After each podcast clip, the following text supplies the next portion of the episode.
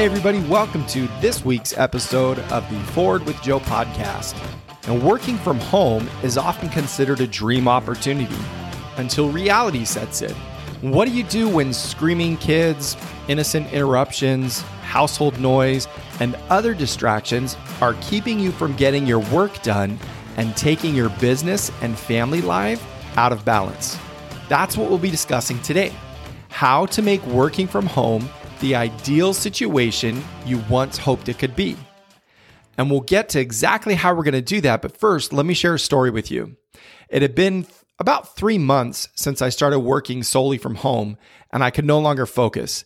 Every interruption triggered my already existing fears and what if questions. It was almost like I was looking for an outside excuse to fail because then I would have something external to blame instead of finding out I just wasn't good enough to succeed at my dream. But what was my family supposed to do now that I was working from home? Were my little kids supposed to stop laughing and playing? Uh, movies and TVs could they only be watched if if they were wearing headphones? Uh, blenders, vacuums, doorbells, closing doors, clanking pans, musical toys, visitors, phone calls, honking horns, every kind of noise making element around me. Did that just have to be banned during work hours? There's no way. And while my expectations weren't as extreme as what I just mentioned, they were still unrealistic. And those expectations were hurting my personal relationships and my professional productivity. So, what was I to do? I've learned that the answers we seek are often more easily found when we take the time to slow down and process, which, of course, is the exact opposite of what our microwave Alexa, answer me this now society and culture has us doing. And when all those plates are spinning, how can you honestly expect to feel okay slowing down? I mean, experience has shown that seems to be when plates fall, when balls are dropped, or when trouble flares its ugly head. But what I learned is that slowing down is not the problem. It's why you slow down that can either derail momentum or catapult your progress. And when I slow down the right way to do the right things, my rate of productivity more than doubled, which of course easily compensated for and even justified the downtime. I was now getting more work done in less time, and the work I was doing was better. I felt less stress, less worry, less fear, and less pressure related to my business and I felt more focused and engaged with the work I was doing. And I even began taking advantage of the incredible benefits of working from home. I began having lunch with my wife and kids. I began taking breaks to play dinosaurs or My Little Pony with my kids. And again, I was doing this all while getting more and better work done. So let me share with you what I did that took this working from home downward spiral experience and elevated it to receive the full benefits of the opportunity. Here we go. You ready? All right, remember how I said why we slow down is what matters? Imagine you're on a cross country road trip. You're traveling at high speeds across the highway and enjoying the change of scenery. Every now and then you come to a rest stop and you pull over. You park the car and everyone remains seated.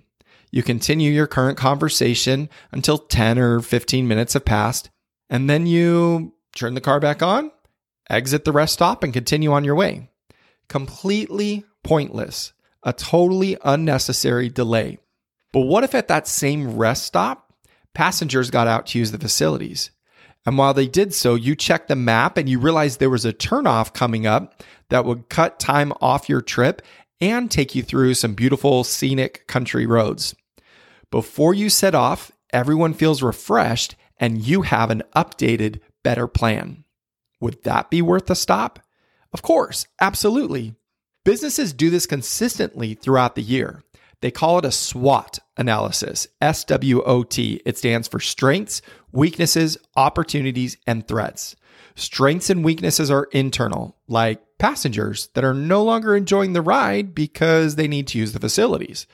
Opportunities and threats are external, like an upcoming turnoff that will save time and provide a more enjoyable drive.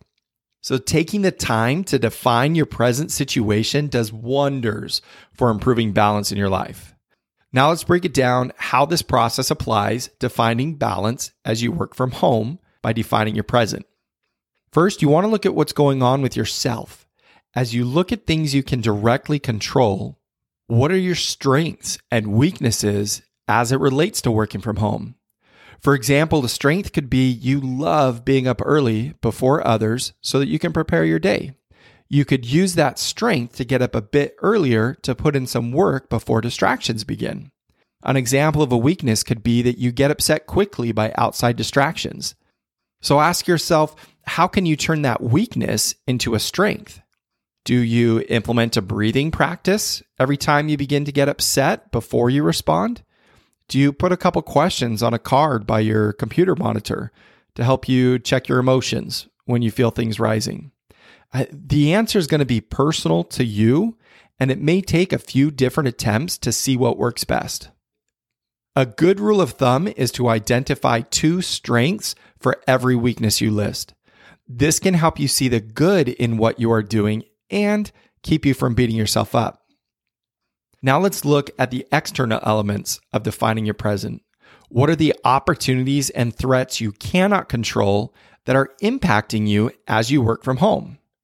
A quick hint whether something is an opportunity or a threat almost always depends on your perspective. Consider the threat of family members being very loud and distracting. Well, that could be turned into an opportunity by using those distractions from time to time as reminders to go engage with your family members. Or in my case, there was a really nice pair of noise canceling headphones I wanted, but they were expensive. The ongoing threat of loud distractions in my home was turned into an opportunity for me to spend the bucks on the nice headphones I wanted, and that also provided a solution to the distracting noises. It's important to avoid judging as you go through internal strengths and weaknesses and external opportunities and threats. And that might sound impossible based on the nature of what I'm instructing you to do. But remember, it is a SWOT analysis, not a SWOT judgment. To judge is to reach a conclusion, to assign meaning to what is discovered. To judge is to say, because I have loud noises distracting me at my home office, that means I made a mistake, or I can't do this, or my business is going to fail, etc. An analysis is to examine or investigate something. It is to give an honest look at a situation and discover desired direction. So, as you do this, you are not creating conclusions. Conclusions are endpoints, they're dead ends. Okay. You are not creating conclusions to what is taking place you are discovering how to open doors to your success.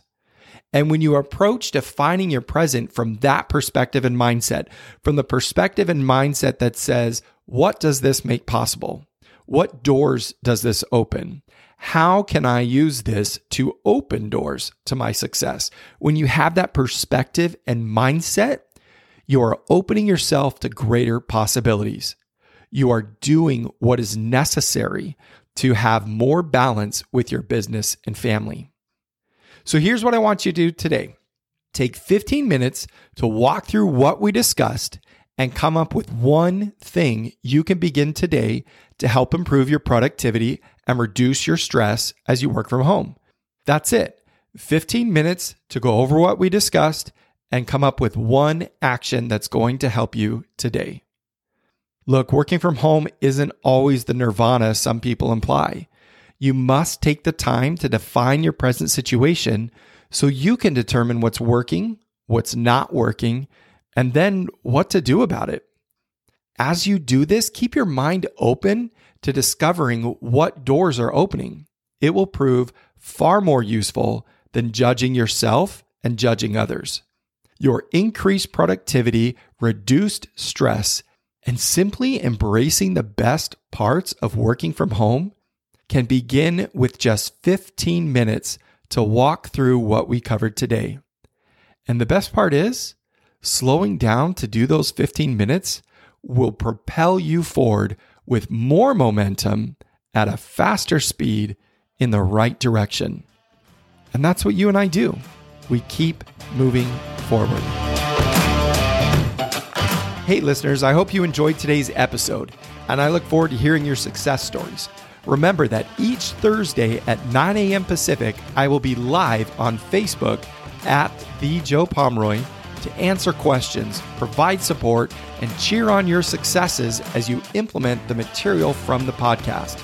So set a reminder, and I'll see you this coming Thursday at 9 a.m. Pacific on Facebook at The Joe Pomeroy. See you then.